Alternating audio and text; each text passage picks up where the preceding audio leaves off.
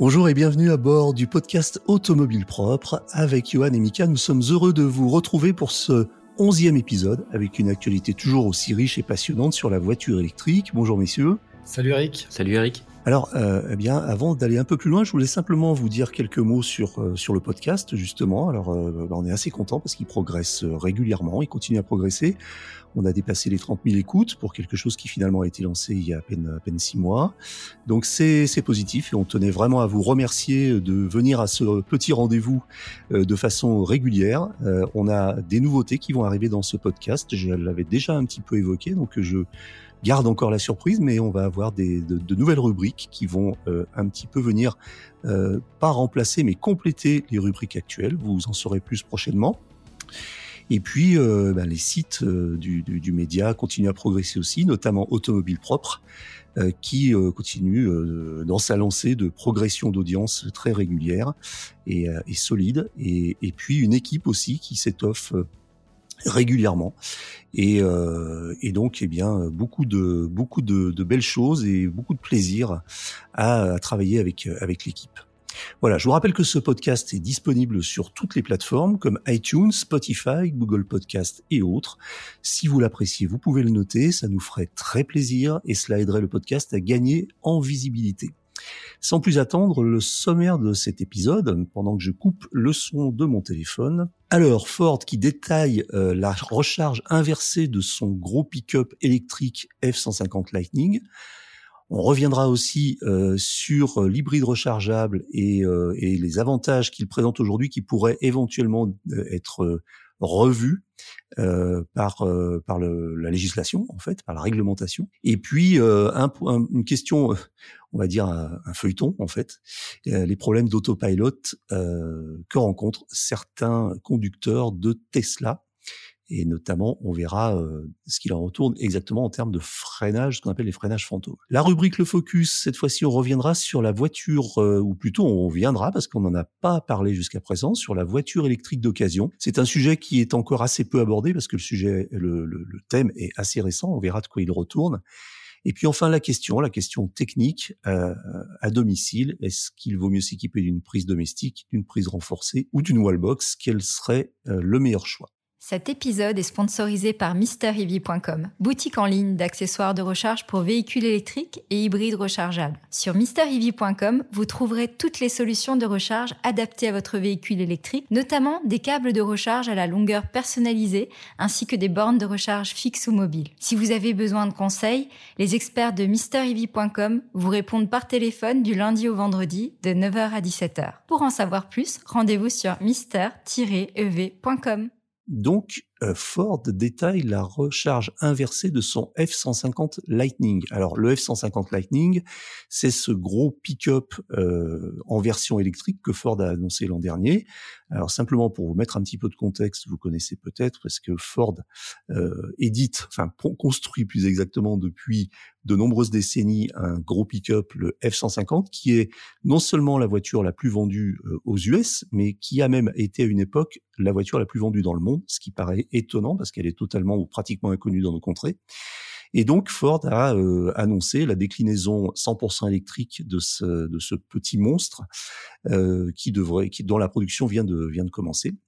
Donc ça, on le savait depuis longtemps. On sait aussi que c'est un véhicule qui rencontre dans les précommandes rencontre énormément de succès, plus que beaucoup plus que prévu. Et là, ce qui nous intéresse aujourd'hui, c'est que Ford euh, vient de, de dévoiler, euh, Johan, euh, la façon dont va fonctionner euh, la charge bidirectionnelle. Alors, en quoi ça consiste exactement? Yes, euh, bah, la recharge bidirectionnelle, en fait, c'est la capacité de recharger le véhicule à partir d'une prise de courant, mais aussi de réinjecter de l'énergie qui est présente dans la batterie euh, soit dans une maison ou en tout cas d'alimenter une, une prise de courant. Donc ça, pour moi, c'est euh, vraiment quelque chose d'important et surtout que euh, ce gros pick-up, finalement, il est beaucoup utilisé par des professionnels qui peuvent avoir besoin d'alimenter euh, de l'outillage. Euh, et donc là, ben, finalement, ça vient remplacer un groupe électrogène pour alimenter cet outillage à partir de la batterie. Donc moi, c'est quelque chose que qui me parle beaucoup et, je trouve que c'est une fonctionnalité des, véhicules électriques qu'on a vraiment besoin de développer euh, parce que derrière ça a des vrais usages, ça répond à des euh, besoins et ça vient utiliser aussi la batterie du véhicule électrique euh, dans toutes ses possibilités, pas uniquement pour se déplacer, mais aussi comme élément de stockage. Donc effectivement, ce que Ford annonce, euh, c'est un, courant d'une puissance de 9,6 kW, donc qui sort de la prise. Euh, et derrière, ben ils ont fait un peu des, des, calculs et des projections. Et avec la batterie donc de 131 kWh, ils estiment qu'on peut alimenter une maison sans aucune restriction et juste à partir du véhicule pendant trois jours. Euh, si on a des panneaux solaires, ça peut même monter avec quelques restrictions en, en se restreignant un petit peu euh, jusqu'à 10 jours. Donc c'est énorme en fait. Et en cas de catastrophe naturelle, on peut très bien imaginer euh, la valeur que peut avoir un tel système. Euh, et, et, notamment bah, si la batterie est pleine, hein, ça encore faut-il que, que ce soit le cas. Mais voilà, je trouve que c'est une, une utilisation intelligente de, de, ces grosses batteries parce que mine de rien, c'est quand même des batteries très très euh, très très grosses, plus grosses que celles des, des Tesla. Donc euh, autant que si déjà on produit ces, batteries-là, on les utilise euh, euh vraiment à fond. Euh, voilà, donc là, pour, pour que ça fonctionne, en fait, il faut, il faut bien comprendre qu'il y a deux, deux éléments qui doivent être intégrés. la première, c'est que la maison, si on veut réinjecter dans la maison, elle doit être équipée d'une borne 80 ampères qui s'appelle la Ford Charge Station Pro. donc elle est fournie de série et il faut un système complémentaire qui s'appelle Home Integration, euh, qui vient en fait euh, rendre la, la possibilité euh, de, de, restitution de l'énergie dans la maison. Donc voilà, ça c'est un, un, super système et, euh, et, on, peut se dire que finalement les autres constructeurs devraient emboîter le pas sur ce type de, de produit. C'est vrai qu'il y a un vrai sujet en ce moment sur le, le, le, V2X, entre guillemets, parce que là, on est sur une technologie qu'on appelle véhicule to home, parce qu'en fait, le, pick-up de Ford, il va pouvoir alimenter la maison, mais il pourra pas alimenter le réseau. Ça, c'est euh, l'étape d'après, c'est ce qu'on appelle le, le vehicle to grid, où vous allez pouvoir avoir des voitures électriques qui, euh, au-delà de décharger la, batterie euh, pour alimenter des appareils auxiliaires ou une maison, pourront aussi réinjecter la batterie de l'énergie dans le réseau. Donc ça, pour l'équilibrage des réseaux, il y a des recherches en cours. Et euh, il n'y a pas encore de véhicules euh, compatibles V2Grid. Ah si, tous ceux qui sont en CHAdeMO, donc ce que le, le, connecteur rapide CHAdeMO, comme la Nissan Leaf ou le INV 200, bah, eux sont compatibles. Malheureusement, CHAdeMO, bah, ça disparaît aujourd'hui euh, progressivement en Europe. Ça va être euh, donc c'est le combo qui devrait aussi avoir des possibilités de véhicules to grid euh, bientôt. Chez Ademo, c'était euh, pour préciser, c'est enfin c'est et ça on en parlera peut-être un peu au passé mais bientôt. C'est le standard japonais à l'origine. Hein, c'est le standard japonais. Bah, c'était le premier standard de charge rapide au monde qui après a été supplanté en Europe hein, parce qu'au Japon il existe toujours par le protocole combo. Donc euh, effectivement, euh, ces, technologies de, charge bidirectionnelle, euh, elles vont, elles vont se développer. On les voit de plus en plus. Hein. En, Europe, on a déjà la Kia EV6, c'est le Hyundai Ioniq 5 qui propose la solution. c'est encore une autre technologie, c'est véhicule to load où on peut alimenter. Alors je crois que c'est 2 kW et quelques ou 3 kW un, petit appareil électrique.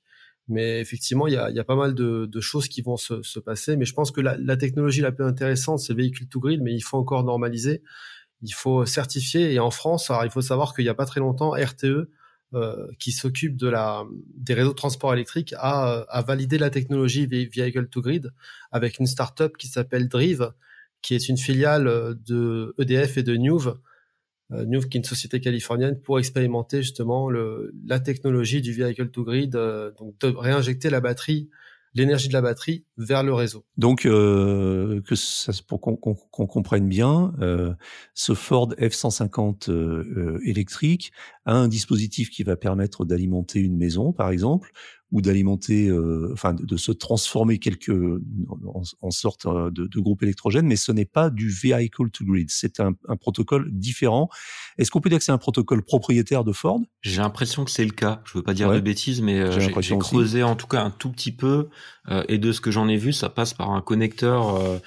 l'équivalent du connecteur type 1 qu'on peut connaître ici, et, et, donc c'est c'est pas via du CHAdeMO qui où il y a un protocole qui est normé et c'est pas via du combo qui d'ailleurs je sais pas trop où ils en sont sur la partie restitution de l'énergie mais j'ai bien l'impression que c'est quelque chose de, de maison qu'ils ont qu'ils ont mis en place. C'est bien, mais en fait, euh, l'idéal, c'est d'avoir des choses qui soient normées euh, aussi bien pour la charge en courant continu, donc le DC, euh, que la charge en courant alternatif, l'AC. Oui, bien sûr, parce que là, ça, ça, ça, ça, paraît très très intéressant ce que fait Ford.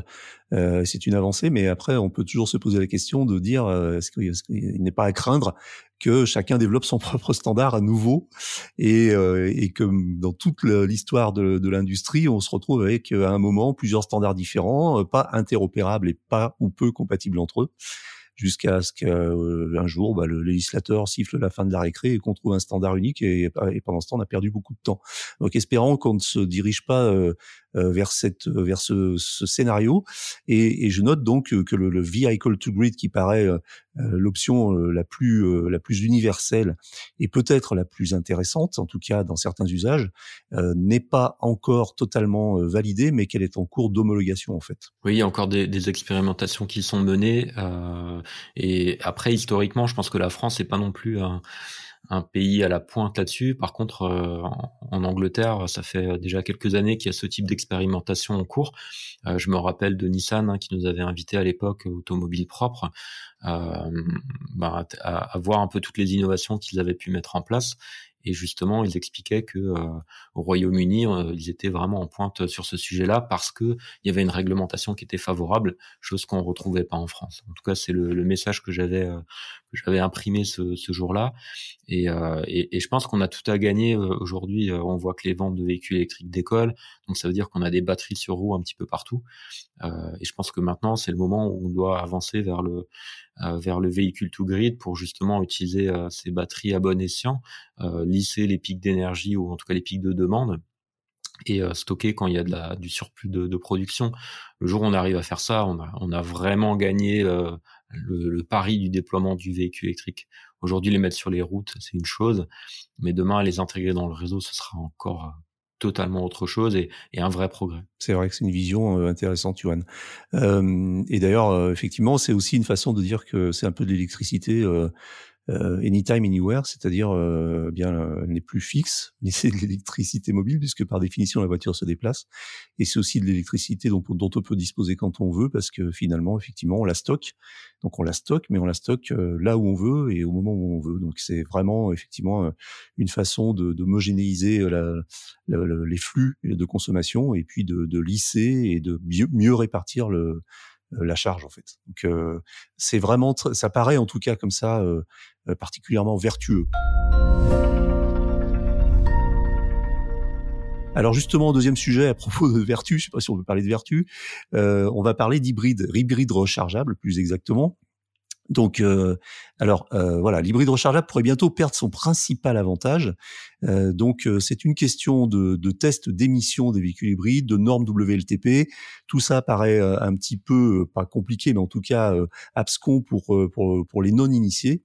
Et, euh, et, donc on va on va on va dérouler un peu le fil de cette euh, de cette information. En fait, l'hybride rechargeable euh, ben, il euh, pourrait ne pas, être aussi euh, vertueux que ça en termes de consommation d'énergie. Et encore une fois, on parle de réglementation. La réglementation à ce sujet pourrait changer, Mika. Effectivement. Alors la consommation des hybrides rechargeables, c'est un sujet qui fait très régulièrement débat. Euh, dans la mesure où ce sont des véhicules qui, euh, par rapport aux normes annoncées, euh, peuvent être capables du meilleur comme du pire. Je m'explique dans le sens où en fait les calculs de, de consommation aujourd'hui affichés par les constructeurs sont basés sur un cycle, donc le cycle WLTP, euh, qui tient compte d'une forte part euh, d'utilisation du mode électrique. Donc, de par la forte part d'utilisation du mode électrique, vous avez une consommation qui va descendre à souvent moins de 2 litres au 100 km. Donc, les constructeurs se sont naturellement euh, engouffrés dans la brèche parce que qui dit basse consommation dit bas niveau d'émission bah forcément, euh, pour eux, ça les intéresse parce que ça rentre dans des quotas CO2 qui sont très faibles. Et c'est, je te coupe, euh, Mika, mais on va donner un exemple. Je suis toujours sidéré de voir que, par exemple, euh, je sais pas, une très grosse voiture, une, une Porsche Panamera Turbo SE hybride de plus de 600 chevaux, euh, est annoncé pour consommer euh, aux alentours de 3 litres et demi au 100. Quoi. Ça, ça. paraît complètement. Bah, en fait, ils ont, ils ont l'Europe a laissé avec cette norme WLTP une brèche et tous les constructeurs se sont engouffrés dedans. Donc aujourd'hui, il y a une avalanche de modèles hybrides rechargeables, essentiellement, notamment sur les, les segments les plus euh, premium avec des choses qui sont surpuissantes. Et, euh, et finalement, euh, tout va bien. Et, on, on, voit que on peut citer l'exemple de ta Porsche qui finalement est classée plus vertueuse qu'une petite Yaris hybride, par exemple on voit un petit peu le, ridicule de la situation. Alors ça ne veut pas dire que les hybrides rechargeables sont mauvais, euh, ça veut dire juste qu'il faut, pour qu'ils soient pertinents, il faut les recharger souvent. Mais euh, le, cycle aujourd'hui d'homologation fausse un petit peu la donne. Et ce que veut faire l'Europe, c'est un petit peu bah, justement prendre en compte euh, de façon plus plus juste euh, cette autonomie électrique et, et, le fait qu'une fois qu'on a fait euh, qu'on a pas cette autonomie électrique, bah, la consommation elle est, elle est pas fantastique. On a fait plusieurs nous euh, plusieurs essais de consommation sur la longue distance et on s'aperçoit que finalement quand on fait des longs trajets avec un hybride rechargeable, une fois que la consommation électrique est passée, une fois qu'on a vidé l'autonomie de la batterie, bah, la consommation elle va sur 8 litres, 9 litres, 10 litres. Donc on est, c'est pas du tout euh, ce qui est annoncé par le constructeur. Donc l'Europe, elle va revoir un petit peu son, ce qu'elle aurait dû faire dès le départ, hein, euh, soit dit en passant. Elle va revoir son cycle d'homologation. Elle veut notamment revoir ce qu'ils appellent le facteur d'utilité, qui est un facteur de pondération qui se base sur la part de l'autonomie électrique.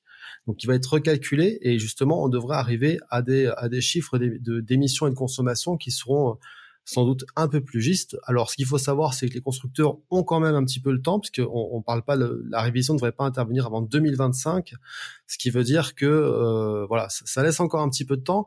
Par contre, si c'est en place, euh, ça va complètement changer la donne et, il est pas impossible qu'on voit disparaître progressivement les hybrides rechargeables qui n'auront plus forcément d'intérêt en matière d'émissions de CO2 pour les constructeurs et du coup ils iront se rabattre euh, sur l'électrique. Ouais, c'est un, un, un, vrai, euh, un vrai débat. Il y, a, il y, a, plein de choses à dire sur l'hybride rechargeable. Alors certains détracteurs vont dire que c'est le pire des deux mondes, c'est-à-dire que c'est le pire de l'électrique parce qu'il y a de la batterie, il y a euh, du, du, surpoids, et puis c'est le pire du thermique parce que ce sont des voitures que, qui consomment, une fois qu'elles sont en mode thermique, euh, qui consomment plus parce que justement elles ont un surpoids.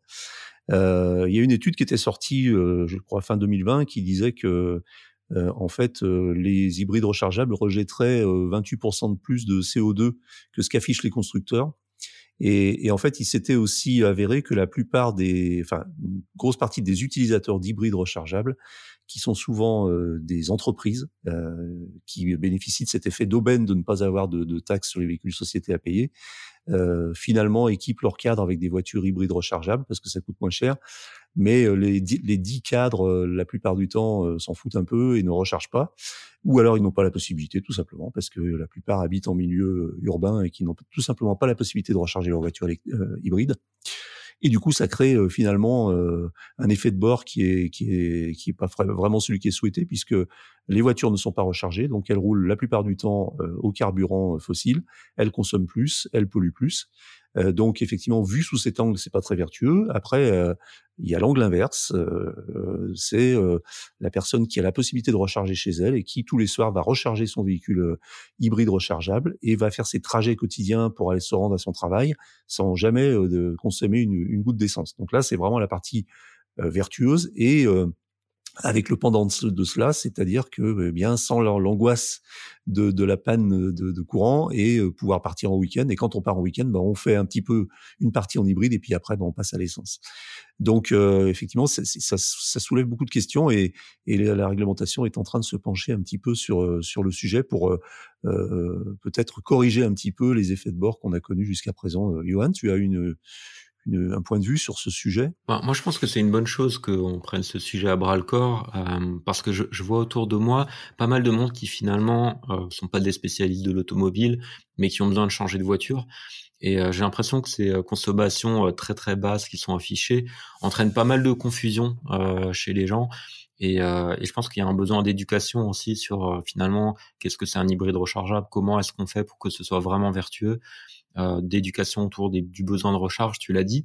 Donc euh, moi je pense que c'est une bonne chose que que l'Europe s'interroge sur le sur, sur, cette norme, sur la manière aussi de la présenter. Je pense qu'il y aurait peut-être quelque chose à faire sur une espèce d'étiquette euh, énergie autour de la voiture, en disant ben, si vous la rechargez c'est ça, mais si vous la rechargez pas ça donne ça, pour vraiment donner toutes les clés à, à un consommateur lambda qui doit changer de voiture euh, pour vraiment voilà comprendre exactement le cadre d'utilisation de la voiture et la consommation qui va être entraînée derrière. Ah, donc, euh, comme souvent dans, les sujets qui nous qui nous concernent et dont on parle, il y a une, partie, un enjeu d'éducation et d'acculturation en fait euh, sur sur cela, sur le comportement aussi à la borne.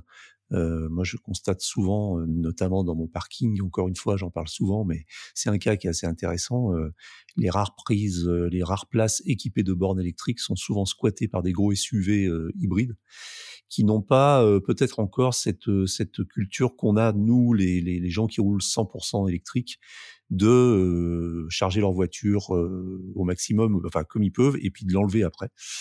Et donc, on a régulièrement des conflits avec des gens qui laissent des, SUV euh, hybrides qui ont 50 km d'autonomie ou à peine euh, pendant 24-48 heures euh, occuper les bornes. Donc, ce qui n'arrive quand même pratiquement plus jamais avec des voitures 100% électriques. Justement, ben, on continue évidemment sur la voiture électrique, je ne vais pas vous surprendre, euh, et on va parler euh, de Tesla. Euh, alors ça fait un petit moment qu'on n'en a pas parlé, qu'on on évoque Tesla de temps en temps, mais là c'est un sujet quand même qui est brûlant et, euh, et qui pose question, qui pose problème. Euh, eh bien c'est euh, les problèmes d'autopilot ou du système de conduite autonome des Tesla aussi appelé FSD, Full Self Driving en anglais, c'est-à-dire le la version d'autopilot la plus complète, qui qui donc eh bien, euh, parfois euh, pose des problèmes de, de fiabilité. Qu'est-ce qui se passe exactement? Ben, c'est ce qu'on appelle le phantom braking ou le freinage fantôme. Et, euh, et ça, ça, ça revient euh, régulièrement sur le, sur le devant de l'actualité comme cette semaine aux US où il s'est encore passé des choses, Johan. Ouais, bah vous, vous l'avez peut-être euh, vous l'avez peut-être suivi en fait. Le Tesla a publié de très bons résultats pour pour 2021, donc des résultats annuels en euh, très très bon et le cours de bourse euh, bah, était vraiment en, bonne euh, comment dire en, bonne progression et tout ça ça a été stoppé en fait parce que le, la NHTSA donc c'est l'autorité en charge de la sécurité routière aux, États-Unis a relevé une hausse en fait du nombre de, de freinages fantômes euh, donc c'était quelque chose qui existait déjà, hein, ces, freinages intempestifs et, et non prévus euh, de la voiture quand elle est en, en, en mode autopilote. Euh, sauf que les dernières mises à jour étaient censées euh, régler ce problème-là et on voit qu'au final euh, c'est pas du tout le cas. donc cette autorité en fait elle a décidé elle de ben, d'ouvrir une enquête pour vérifier si finalement il y avait des il y avait des dangers associés à ces à ces freinages là et elle menace de prendre des des mesures si jamais ben, tout ça persiste. Donc ça met une forte pression sur sur Tesla et on sait que l'autopilote est quand même un des éléments phares euh, de la proposition de valeur des véhicules Tesla, euh, au-delà de l'électrique, euh, etc. Mais c'est un élément important. et donc, bah, ça, met la pression sur Tesla à tel point que notre cher ami Elon Musk a réagi sur Twitter en se payant un journaliste voilà d'Associated Press qui en fait répondait alors il y, a quelqu'un qui a répondu en disant que le journaliste était un imbécile et puis Elon Musk, lui, il a, il, a répondu, euh, ben, en plus, c'est pas un lobbyiste, euh, enfin, c'est un lobbyiste, c'est pas un journaliste. Donc, Trump aurait pas fait mieux. donc voilà, ça, ça, donne un petit peu l'ambiance autour de ce sujet-là et, et, finalement ben, la pression sur les ingénieurs de régler ce problème-là rapidement. Euh, c'est un, un, problème de, de freinage fantôme qu'on avait déjà nous-mêmes aussi dans les essais sur automobile propre constaté à plusieurs reprises. On peut peut-être euh, dire ce qui se passe exactement. Euh, quel est le Qu'est-ce qui se passe en fait? C'est quoi un freinage fantôme? Comment ça comment ça se produit? Quand? Et, et qu'est-ce qui se produit exactement? Tu, tu compléteras après, mais moi ce que ce que m'avait raconté le journaliste qui avait fait l'essai, c'est qu'effectivement la voiture vous roulez sur sur une voie rapide sur une autoroute et elle pense détecter un obstacle et puis finalement elle freine alors qu'il n'y a rien du tout.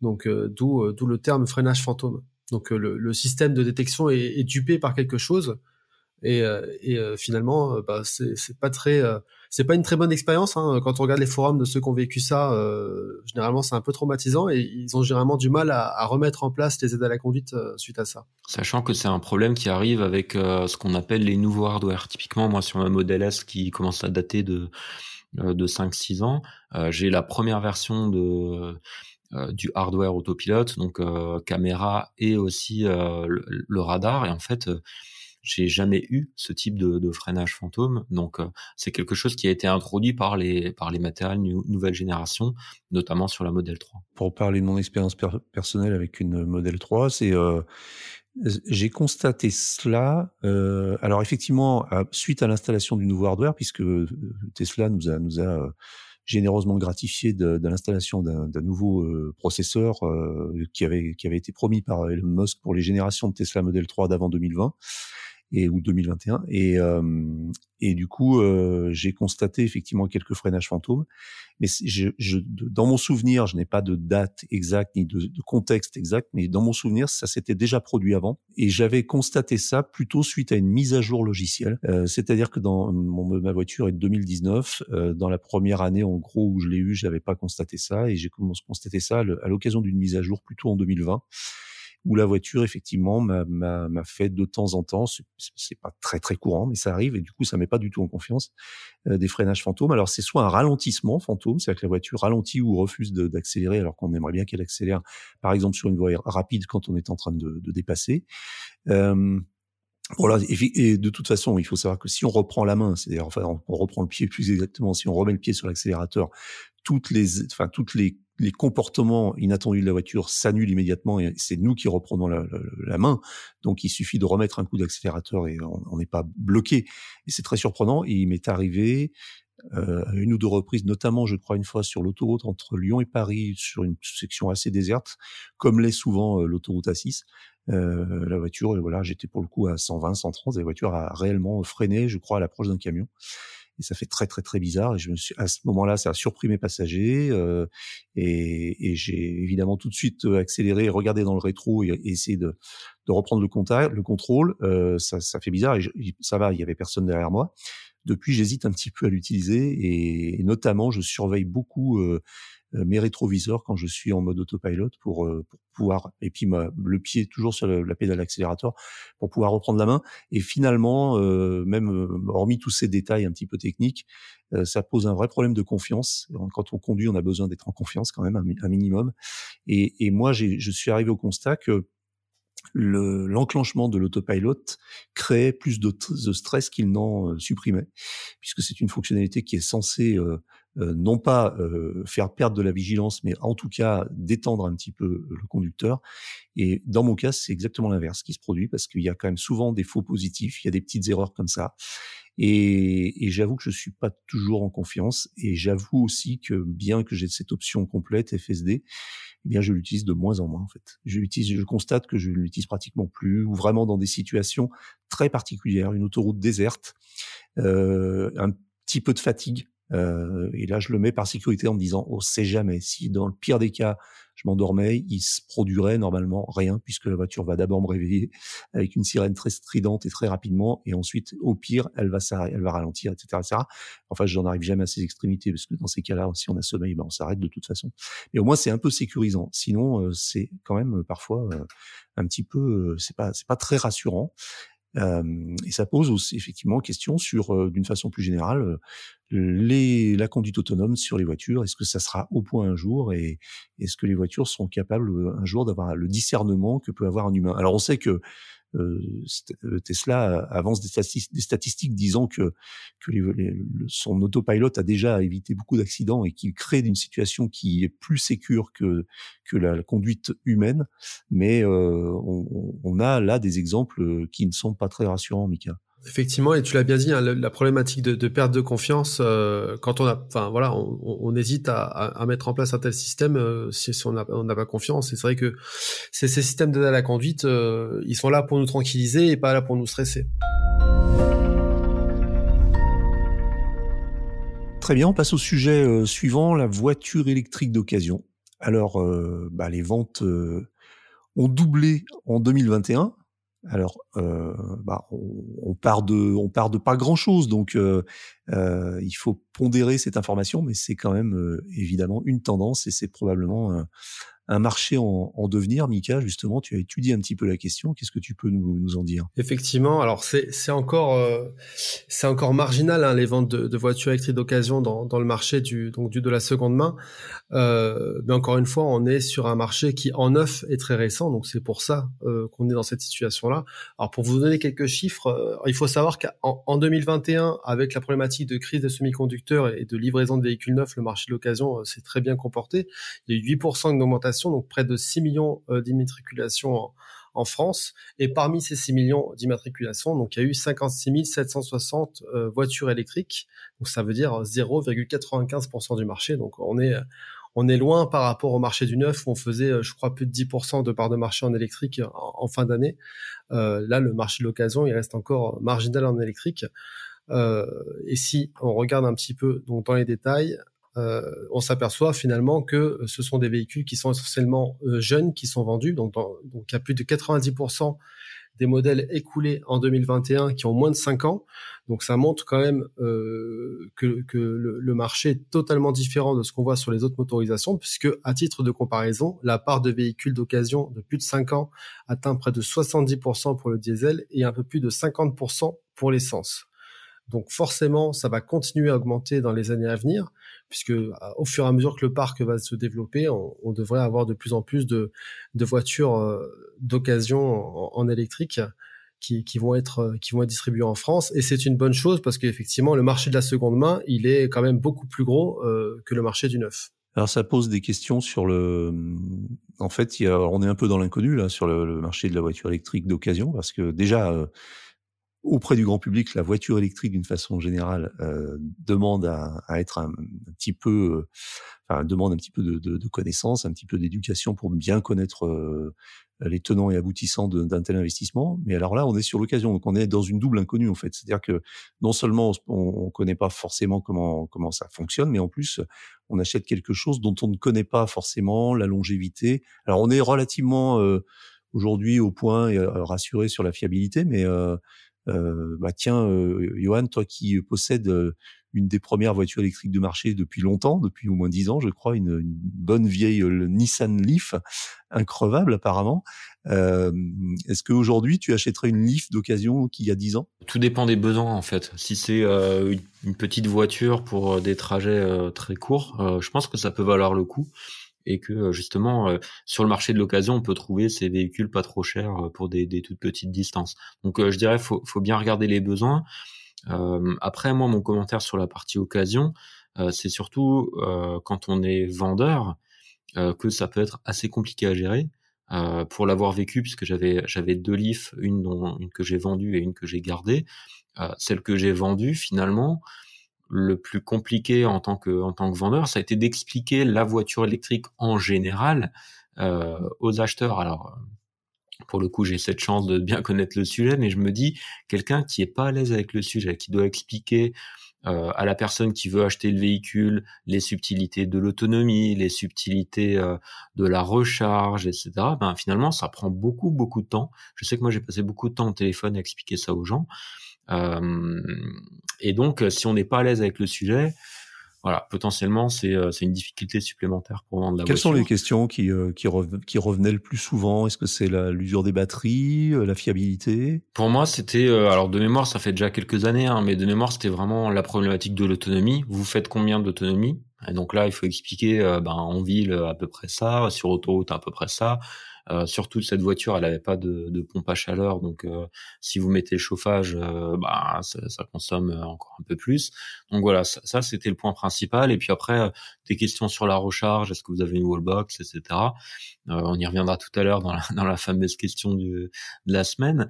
mais voilà, c'était le, le, temps passé à, à expliquer et je, je, me rappelle, ça m'avait un peu choqué sur le coup, c'est que j'ai même des gens qui étaient venus juste pour essayer une voiture électrique avant d'en acheter une neuve.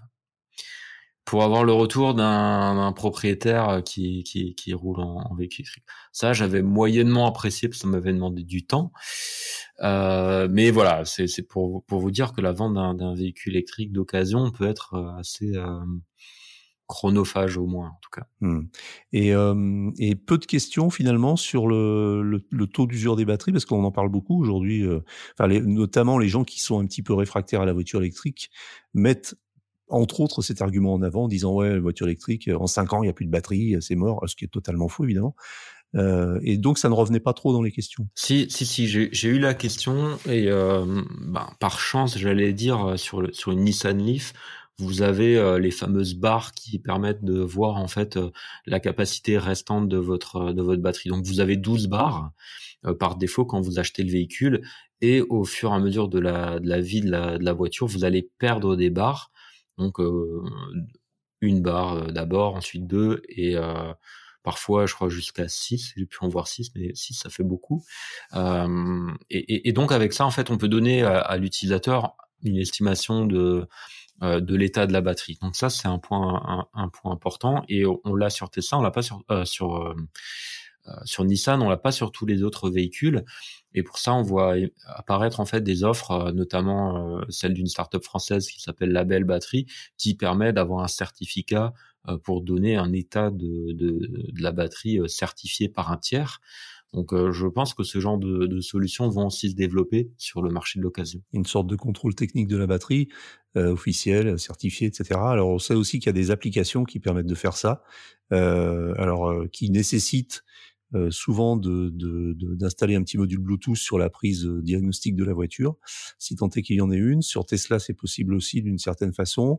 L'avantage aussi avec Tesla, c'est qu'on peut se connecter directement en Bluetooth avec les identifiants les identifiants de l'application de sa propre ses propres identifiants, ce qui peut poser des problèmes quand même pour certains de confidentialité et de, sûreté des données. à l'aide de ce type d'application, on peut récupérer énormément de données sur la, la, la, vie réelle de la, de la batterie. Et, euh, effectivement, il y a certainement un marché qui va se développer euh, autour de ça, euh, autour de la vente de, de voitures d'occasion. Et puis, ça nous amène à notre dernière rubrique, la question alors, à domicile, si tant est que vous soyez euh, en habitat individuel et que vous ayez décidé de rouler ou que vous ayez le projet de rouler en voiture électrique, vous vous posez peut-être la question de savoir qu'est-ce que vous allez installer comme prise pour pouvoir recharger votre voiture. Alors, on entend parler beaucoup de prise domestique, prise renforcée, wallbox. Euh, quelles sont les différences entre ces différents euh, modes euh, de, de, de, distribution d'électricité sur sa voiture? Et puis bien peut-être est-ce qu'il y a un meilleur choix et quel est-il Johan? Ah, c'est la bonne question, la question que tout le monde se pose hein, quand on passe à l'électrique. Finalement, comment est-ce que je vais recharger pour peu que, que, j'ai la possibilité de recharger à mon domicile? Je dirais que en, fait, la réponse, elle dépend euh, de vos besoins et de votre budget. Euh, à minima, ce qui est certain, c'est qu'il euh, faut recharger, à mon sens, hein, sur euh, une, une, prise renforcée euh, avec une ligne dédiée à la recharge, donc qui part du tableau électrique jusqu'au lieu de recharge. Ça, ça permet de recharger dans des conditions de sécurité qui sont les bonnes euh, et d'éviter la recharge sur prise domestique classique parce que euh, au bout d'un certain moment, il y a un risque d'échauffement et que euh, on a tous envie de voilà de recharger euh, de manière sereine. donc ça, c'est un point important. Côté sécurité, à minima, pour moi, c'est la prise, la prise renforcée et la ligne dédiée à la recharge. une prise renforcée, hein, ça coûte pas très cher. J'ai pas les tarifs en tête, mais c'est vraiment un prix qui est, qui est acceptable. Je pense que l'important, c'est de faire aussi vérifier son installation par, par un électricien. Ensuite, entre prise renforcée et wallbox, c'est là où on peut se poser la question. Euh, la wallbox, elle va quand même avoir l'avantage de permettre de recharger de façon plus rapide. Elle peut gérer aussi, alors ça dépend des modèles, hein, euh, mais les heures pleines et les heures creuses, euh, sachant qu'on peut aussi les gérer parfois sur le sur le véhicule. et puis pour certaines d'entre elles, elle va être certaines bornes permettent de gérer en fait euh, votre consommation électrique. Typiquement, c'est euh, c'est le choix que j'ai fait à mon domicile. Euh, alors vous savez, Mister Ivy, c'est c'est le sponsor de ce podcast, donc j'ai choisi j'ai choisi cette cette marque, donc qui fait partie du groupe aussi, même groupe automobile propre. Mais du coup, la wallbox permet en fait de, une connexion avec le avec le tableau électrique et quand mon logement consomme beaucoup, la borne va automatiquement ajuster la puissance de charge pour la réduire pour que je reste dans le cadre de mon abonnement. En réduisant le, ça joue sur l'ampérage en fait. C'est ça? Exactement, ça joue sur l'ampérage et ça permet que euh, les il y, ait pas les plombs qui sautent euh, quand on met euh, la bouilloire en route dans la maison et qu'il y a plein de il y a les plaques électriques aussi. en fait là la, la box elle va ajuster l'énergie délivrée à la voiture et du coup tout se passe bien. Donc ça c'est un peu les, les principaux avantages de, de l'installation d'une wallbox. Donc il y a une meilleure sécurité, il y a une recharge plus rapide, il y a une gestion de l'énergie qui peut être qui peut être là en fonction des modèles. Euh, mais ça a une contrepartie, c'est que le coût il est plus élevé. Euh, donc une wallbox c'est à peu près de 800 à 1200 euros. Installation comprise. Alors faut compter la pause et là ça dépend un petit peu de la, notamment de la distance avec le tableau électrique.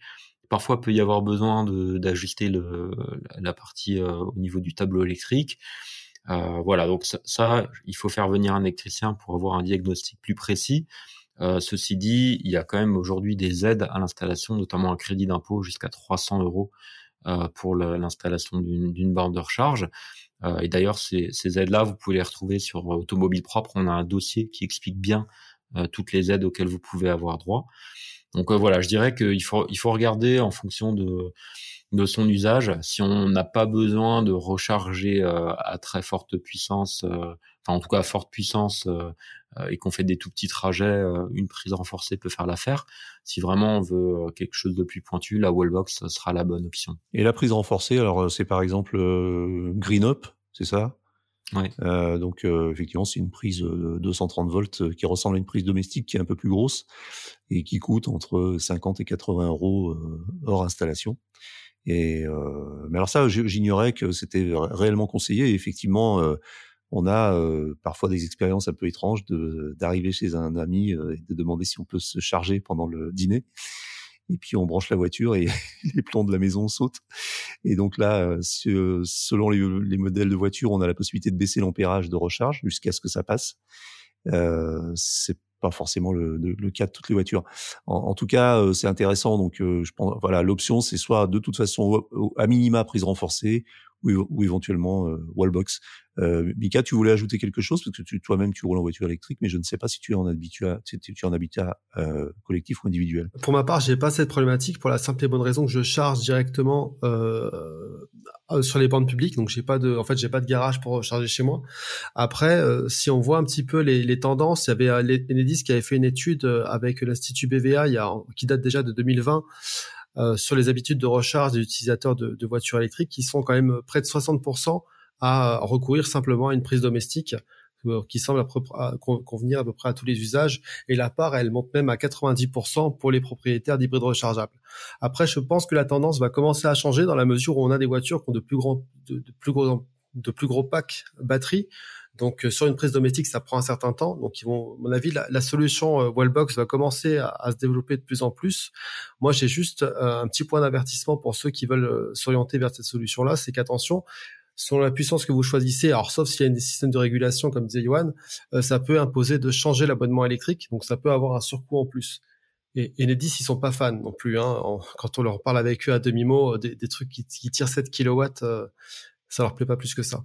Ouais, bah moi je rajouterais peut-être juste que euh, un des avantages aussi de la wallbox, c'est euh, quand il y a plusieurs véhicules euh, dans le foyer, ça permet, si on a des véhicules qui ont une, batterie assez élevée, de, faire une rotation entre la recharge des véhicules et parfois de recharger en quelques heures seulement le véhicule de l'un ou de l'autre. donc ouais, le, fait d'avoir plusieurs véhicules électriques à, à, domicile. Je pense que ça, pour le coup, il faut pas, faut pas trop hésiter. Il faut partir sur sur une wallbox, voire deux. Après, ça, ça dépend des, euh, des, des possibilités. Mais en tout cas, euh, faut, je pense qu'il faut pas partir sur de, sur de la prise domestique. Euh, euh, à, ces niveaux-là parce que du coup on, on, peut se retrouver coincé avec euh, l'un l'un des deux véhicules qui peut pas être rechargé euh, suffisamment pour pour l'usage. D'accord, d'accord. Et ça veut dire que le si on a deux véhicules, on peut brancher les deux sur la wallbox parce qu'elle a deux prises ou ça veut dire que on branche l'un des deux sur une prise domestique et l'autre sur la wallbox qui se qui s'autorégule? Ben, pour moi, alors effectivement ça aujourd'hui c'est ce que j'ai chez moi à domicile. Hein. On a on a une wallbox avec la gestion de l'énergie et une prise renforcée à côté qui permet la recharge. on va certainement switcher sur sur deux wallbox pour gagner un peu en, en vitesse de charge, mais à minima installer une wallbox et ensuite pouvoir charger un jour sur deux un véhicule, c'est une solution qui peut être intéressante et le fait de pouvoir recharger plus rapidement permet, si demain il y a un imprévu ou autre, de pouvoir quand même recharger une, des deux voitures, euh, voire les deux, euh, de, façon plus rapide. Parfait, bah, on, a, fait le tour. Euh, j'espère que ça sera utile à, vous qui nous écoutez, qui vous posez ce type de, questions pour un éventuel achat de, de voitures électriques. C'est terminé pour aujourd'hui, mais l'actualité de la voiture électrique ne s'arrête jamais. Retrouvez-la heure par heure sur automobilepropre.com. Pensez bien à vous abonner via votre plateforme préférée afin de ne rater aucun épisode. Et n'oubliez pas de noter le podcast sur les plateformes, ça nous fait plaisir, c'est le meilleur moyen de nous soutenir et de nous aider évidemment à progresser euh, en qualité et en audience. N'hésitez pas également à nous faire vos retours, vos remarques, vos suggestions à l'adresse euh, email podcast automobilepropre.com. Quant à nous, nous vous disons à dans 15 jours pour un nouveau numéro de Automobile Propre, le podcast, mais il y aura probablement une petite surprise la semaine prochaine que nous vous préparons et vous en saurez plus assez rapidement. Voilà, à très bientôt, salut